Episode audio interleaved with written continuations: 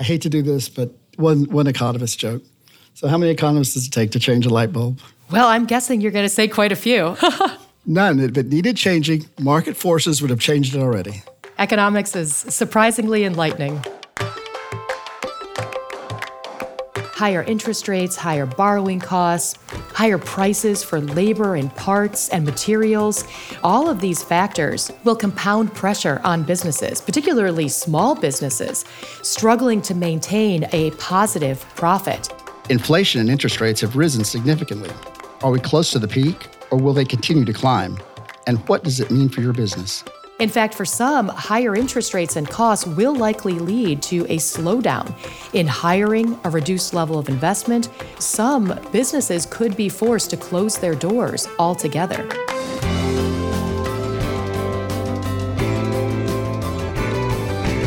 I'm Patrick Pacheco, and you're listening to Season 2 of In Good Companies from Cadence Bank, the podcast where we guide you through the forces shaping your business, inside and out. Inflation it's growing. In June 2022, inflation hit a 40 year high, 9.1%. In response, interest rates are rising fast, which has an enormous impact on business. High interest rates affect your access to capital, consumer behavior, and therefore company strategy. The difference between 4% and 6% interest could dictate your company's growth plans. So, how high will interest rates go? For how long? And what can you do to adapt? To see where interest rates are headed, you have to understand their relationship with inflation. But when you start discussing monetary policy, things can get very complicated very quickly. So, to help us navigate the world of inflation, we brought in a heavy hitter. Hello, my name is Dr. Lindsay Piegza, and I am the chief economist at Stifel. I don't know that kids are born and they say, you know, I think I'll become an economist someday. How, how did you How did you get there? I'm curious about your path. Well, maybe some children are uh, born with the desire to be chief economist, but for me, it was a bit more un- unexpected, to be honest. From a very young age, I actually wanted to be a medical doctor. I studied Latin for years in preparation, and I actually went into college as a biochemistry major. However, when I took Economics 101 as an elective, and the professor put the chart of supply and demand up on the blackboard, all of a sudden things seemed to make sense. I changed my major the next day and pursued an education and later a career in economics. Dr. Piegza is the perfect person to break this subject down because decoding the economy is part of her job description. Chief economist, that's quite a title. What exactly does being a chief economist entail? Well, there's several aspects to my role. First and foremost, I, I really like to think of myself as a translator. I translate everything that is happening in the economy, in the markets, in domestic and international policy, both monetary and fiscal policy, and really boil that down so that our sales force and our clients can better understand what's happening in the economy. And by extension, then, they can make better or better informed decisions for their investments. We need a guide like Lindsay because our current economic situation is deceptive. What feels like a return to normal after COVID is potentially the pendulum swinging in the other direction. When we look at top line GDP growth, for example, that has been trending negative for the past six months. When you look at consumer spending, yes, it's still positive, but we're down near 2% off of an 8% average pace from last year, and even further down from that double digit percent increase as we saw the reopening of the economy. Manufacturing activity, yes, is still in positive territory, but nearer that break even rate. We've seen a significant loss of momentum there as well. The housing market beginning to turn over. And while wage growth is positive on a nominal basis, we talk right now about 5% plus annual wage growth. When we take that against the backdrop of 6, 7, 8% inflation, all of a sudden that 5% increase doesn't feel so good. And real income growth has actually been trending negative for the better part of the past year. So I think it's very clear that rising levels of inflation, coupled with increasingly hawkish monetary policy, is already having a very significant downward impact on the economy and nearly every sector of the economy. It's interesting because there's a whole set of people from maybe age 30 on or maybe it's 35 on that have never seen inflation. I mean, not inflation like this. I mean, when I was in school and I was studying economics, my parents said we bought a new house and the mortgage was, was 9.75%, and they were ecstatic they got such a great rate. We haven't seen that in so long. I, I think it's it shocks some people, and some people are just maybe blissfully ignorant of what's happening. Inflation is not new, but this inflation is unusual, in part due to the country's pandemic response there was a significant ratcheting up of fiscal initiatives and stimulus spending. In total, we spent nearly $6 trillion. We spent more than double the next largest spender, with many of those initiatives or much of that stimulus coming out in the form of direct checks to individuals and businesses. So while all of the developed world is contending with those supply side constraints and supply side pressures, in the US, prices in the aftermath of COVID were higher than most anywhere else in the world because not only did we also have those supply side pressures, but we had the compounding influence of demand side inflation as a result of trillions and trillions of dollars flooding into the marketplace. So, when we talk about inflation, we often tie that concept to interest rates. Why is that? Typically, when we refer to rates, we're talking about the key lending rate of the US central bank, the federal funds rate. And for this, the Federal Reserve sets a target range. Now, to be clear, the Federal Reserve doesn't actually set the effective rate. That's set by the most basic principles or uh, forces of, of, supply and demand in the marketplace, calculated as the weighted average of all the interest rates that banks pay when they borrow from other banks in the country. But the Federal Reserve does set the desired range for the federal funds rate and conducts then open market operations or buying and selling of securities to reach that target. Now, why is this so important? Well, the federal funds rate, as I mentioned, is the interest rate that banks charge each other to borrow money overnight.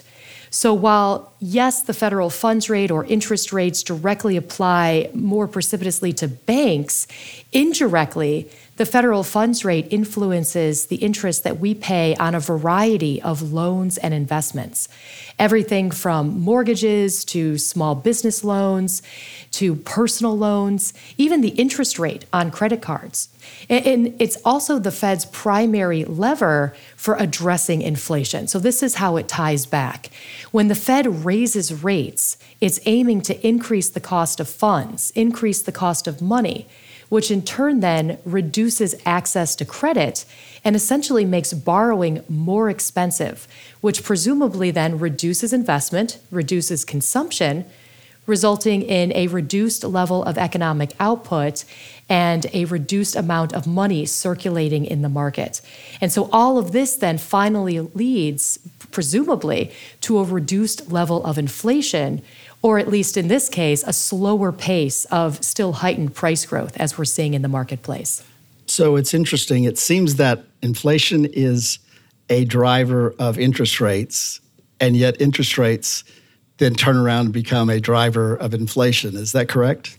Absolutely. So, the higher that inflation rises, the more likely the Fed is to come into the marketplace with traditional monetary policy to raise interest rates to address that heightened level of prices, to tame inflation back down to a more palatable level, resulting in a scenario where the Fed can then allow the market to reduce the cost of borrowing. So, it's a very cyclical nature of prices and interest rates, or a very cyclical nature of a relationship between the two.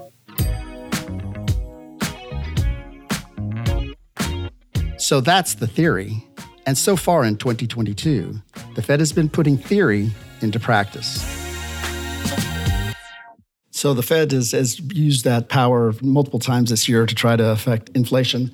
Can you walk us through the various raises that, we've had, the increases, and and how they've how they've moved and why they've moved the, the direction and the size that they have? At the onset of the crisis, the Fed opted to implement emergency measures, taking the target range of the federal funds rate down to zero, where it remained for, let's call it about two years, from March of 2020 to just about March of 2022. And as you may recall, in March of this year, the committee then strongly reversed their assessment of the economy, their assessment of inflation, and the need for further accommodation. And so it was earlier this year that we implemented that first interest rate hike since 2018.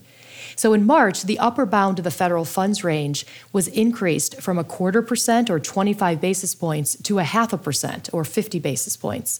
Two months later, in May, the Fed opted for an even larger increase of 50 basis points, or again, a half a percentage point, taking that upper bound to a full 1%. And by June, with inflation still at a very elevated level, the Fed thought it was appropriate to increase rates by an even larger increase, 75 basis points. And this was the largest single meeting increase since the early 90s. And then we saw two more 75 basis point increases in July and, of course, more recently in September, taking that upper bound of the Fed's target range to now over 3%, three and a quarter percent, with a total of 300 basis points or three full percentage points of rate hikes under its belt how much of those increases affect the economy because of the increase, and how much of it is the message that it's a tool of communicating? Do you think the communication aspect of it is just as strong as just the market force that, that it exerts, or is one stronger than the other? I would argue that it is less about that shock effect or that larger impact and more about communicating a longer term position by the Fed to the marketplace. I think right now, what the Fed is telling us is that with both the consistency of raising rates and the ongoing acceleration in the size of rate hikes, as I just mentioned, we moved very quickly from 25 to 75 basis points per meeting. I think the Fed is very clearly trying to send two messages. First, that the committee remains extremely focused on reinstating price stability. This is what the chairman of the Federal Reserve has deemed the bedrock for the economy. So, First and foremost, the Fed is trying to posture a, a, very hawkish position for the marketplace to convince investors that they are going to stay the course. But I think the second message is that inflation is markedly more stubborn and remains persistently higher than previously anticipated. So I, I, do think at this point the Fed has been very clear that they would rather err on the side of raising rates too much and slowing the economy too much rather than falling behind the curve and allowing inflation to get out of control. Is there any chance that they pull back rates at any time soon, or is that probably way out in the future? Well, the Fed has indicated a new forecast rate of around 4.5% by the end of the year and a terminal rate, a final rate of 4.6% sometime next year, meaning 2023. And, and I do think this is a reasonable expectation. However, given the persistent nature of inflation, I am somewhat skeptical that the committee will be able to reverse course after reaching that terminal rate and offering the first rate cut by 2024, as the committee and the market seems to be anticipating. So, the factors that are really going to determine whether or not the Fed will be forced to hold steady or continue to raise rates, in my mind, number one is inflation. Again, the Fed has been crystal clear that the Fed will continue to raise rates until inflation has shown a marked retreat. If inflation remains stubbornly elevated and the Fed is convinced that it can have a further influence on prices, it will likely be willing to raise rates above the current outlook. Of course, uh, should inflation begin to subside more rapidly than expected, I would presume that the Fed would equally be willing to leave the Fed funds rate lower than indicated. So, first and foremost, uh, above all else, it's going to be the longer term trajectory of prices that determine the Fed's willingness and ability to raise rates higher than needed or keep them lower than currently projected. The economy is complex, and the federal funds rate isn't an on off switch. So it may be a while before we know if this solution is working. So typically, economists say that monetary policy comes with a sizable lag. And this is also why policymakers often take a pause or slow the pace of rate hikes earlier than one might expect in order to take a look back and assess the full impact of earlier policy decisions.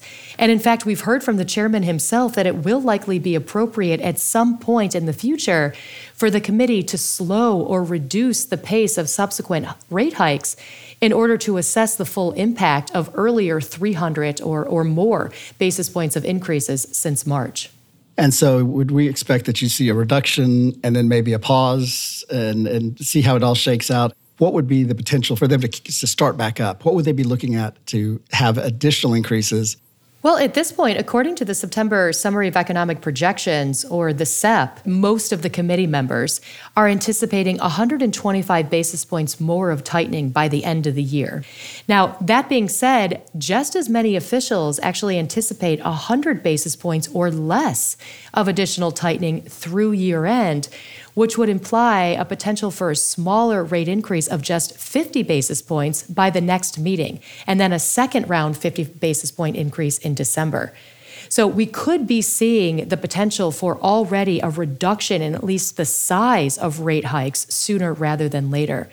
But I would say, broadly speaking, whether we see 125 or 100 basis points between now and the end of the year, at the very least, I think that Fed officials are already talking about, again, not arresting further rate increases altogether, but I think the discussion for the potential of reducing the size of subsequent rate hikes is already being had among at least some Fed officials. Whether rate hikes taper off or continue to rise, the unusual nature of this current inflation poses some difficult questions for the Fed. So, what happens if inflation doesn't subside? So it's the million dollar question. Uh, will Fed policy work? Will continuing to raise the cost of borrowing actually return us to more stable inflationary and economic conditions? And it's a very difficult question to answer because typically the Fed is raising rates when the economy is overheating. But this time around, the economy is not overheating. This time around, as I mentioned, the economy is already trending negative and has been for the past six months. So momentum is still on this downward trajectory. Momentum has slowed markedly. But further complicating the scenario for the Fed is the arguably inorganic nature or complicated nature of inflation with a good portion of price pressures stemming from the supply side of the equation. So while raising rates or raising the cost of borrowing can again influence the demand side of the equation, what impact does higher borrowing costs have on supply side pressures? Arguably little, if any. So, this essentially renders traditional policy metrics, i.e., raising rates, less effective in controlling inflation this time around. Remember, the Fed can't print more ships or negotiate resolution to the Russia Ukraine conflict. Or, more importantly, the Fed can't change China's zero COVID policies. So the Fed will struggle this time around more so to tame inflation on the demand side, but supply side pressures are arguably outside of the Fed's control. What other levers does the Fed have to try to do something? Or do they have anything that would be effective? I think at this point, the Fed is going to be rendered toolless, eh, for lack of a better word, when it comes to those supply side constraints. Again, the demand side can be tackled by monetary policy. But in order to get global inflation back under control, we're going to need to return to some level of that structural fluidity in terms of the exchange of goods and services across international lines. And I'm not optimistic that we'll return to that free flow of goods and services for another year, two, maybe longer, if we ever get there. From a monetary policy perspective, they're going to and they are doing all they can do to rein in prices on the demand side. But unfortunately, there's not many tools the Fed has to address supply side constraints. Time will tell if the Fed's monetary policy will be enough to control inflation. In the meantime, though, businesses will have to deal with the environment it creates. Higher interest rates, higher borrowing costs, higher prices for labor and parts and materials. Broadly speaking, all of these factors will compound pressure on businesses, particularly small businesses, struggling to maintain a positive profit. In fact, for some, higher interest rates and costs will likely lead to a slowdown in hiring, a reduced level of investment, or as I mentioned earlier, worst case scenario, some businesses could be forced to close their doors altogether. But it's not all doom and gloom. With the Fed's strong communication and the built in lag of monetary policy, businesses at least have an idea of what's coming. Often the influence or the impact of policy adjustments are felt immediately in the financial markets. But when we talk about the impact on consumers or businesses, this will take time for the full effect of a change in the federal funds rate to be felt in those other areas. So, stocks and bonds, these can reprice within seconds. Other types of consumer and business loans aren't updated quite as quickly. And also, when we talk about this outside of the financial market specifically, when we look at hiring, investment, consumer decisions, this will take a more prolonged period than to be influenced by these higher costs. So, if, if the Fed raises rates by 25 basis points, for example, businesses may start to feel the weight of higher prices, but it may not be for months. And maybe 300 basis points later, that the weight of these compounding higher costs force businesses to change their behaviors as a result. But at the same time, keep in mind that the impact of inflation is not always equal. And in fact, for some businesses, at least for now, inflation has not necessarily been all bad. Some businesses have actually been able to increase profits by passing along price increases as a direct result of inflation and then some. So it's not always an equal impact, but certainly broadly speaking, I would say a continued ratchet up of borrowing costs, inability to access parts and materials, higher labor costs. This is posing a broader net barrier to growth for businesses. Businesses also have to keep a close eye on consumer behavior. First off, consumers are still spending. That's the glass half full. So, this is a welcome sign of resiliency, particularly for a consumer based economy. That being said, consumers are spending at a noticeably reduced pace relative to the start of the year, with weakness at this point not only persisting, but intensifying over the past six months. In fact, several large retailers have already noted a significant change in consumer spending patterns as the household balance sheet now becomes increasingly fragile as a result of these higher costs and higher inflation. Now, for some, this means buying less overall. For some, this means reducing the quality of their purchases. So instead of buying Pantene shampoo, maybe we're now buying Walgreens brand shampoo. And for others, particularly the younger generation, this has led to what's called binge spending, where consumers may forego purchases for one, two, maybe even three months beyond the absolute bare minimum in order to then buy that larger, more expensive ticket item in month four. As money gets harder to access from lenders and customers, Dr. Piegza recommends paring down and focusing on resilience. For businesses, however, going into this higher interest rate environment, this higher level of an inflationary environment, I think many are trying to keep a tight ship, limit overhead where possible, keep a tight grip on inventories. And now more than ever, I do think that businesses, aware of the fact that we may be in a period of high interest rates for some time, they're looking for ways to adapt and grow and compete in what will likely be a very difficult environment for some time. So those are the things you'd be advising business owners right now is inventory management, cost control, you know, having a plan for the future. That's what business owners can be doing now to put themselves in the best position on a going forward basis. I think so. I think understanding the fluctuation in rates, uh, understanding that a fluctuation is inevitable, remaining well positioned, remaining flexible and adaptable, I think that's the best advice I could offer to businesses at, this point in this very difficult environment. So, what about businesses as they start seeing the inflation pressure start to slow and they, they see that we're maybe coming out of it? What do they do then? I mean, do they stay on with the policies they put in of really watching inventory, really watching costs?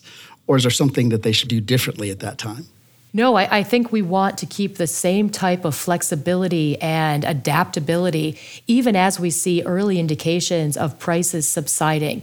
Because even if we see one, two, three months of improved price pressures, I think there's a number of upside risks that will be lingering in the marketplace.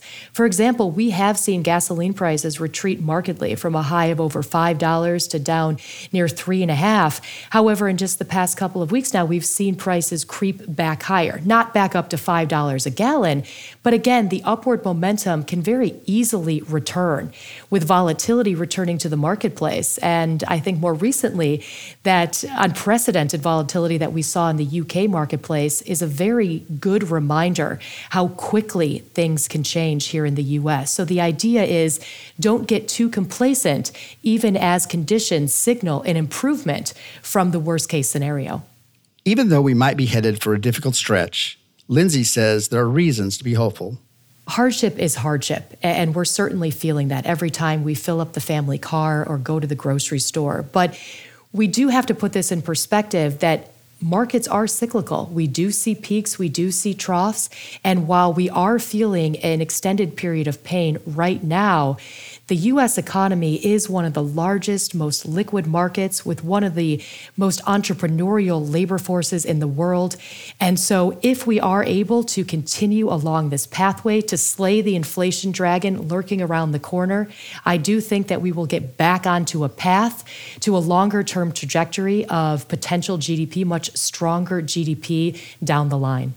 Whether it's three months or three years, a period of high inflation and high interest will be difficult. This inflation might be stubborn. Global supply and demand forces have been deeply altered. But when you understand the principles behind these rate changes, you can make informed choices. And these informed choices may help you keep profitable through it all. Stay alert to the Fed's messaging.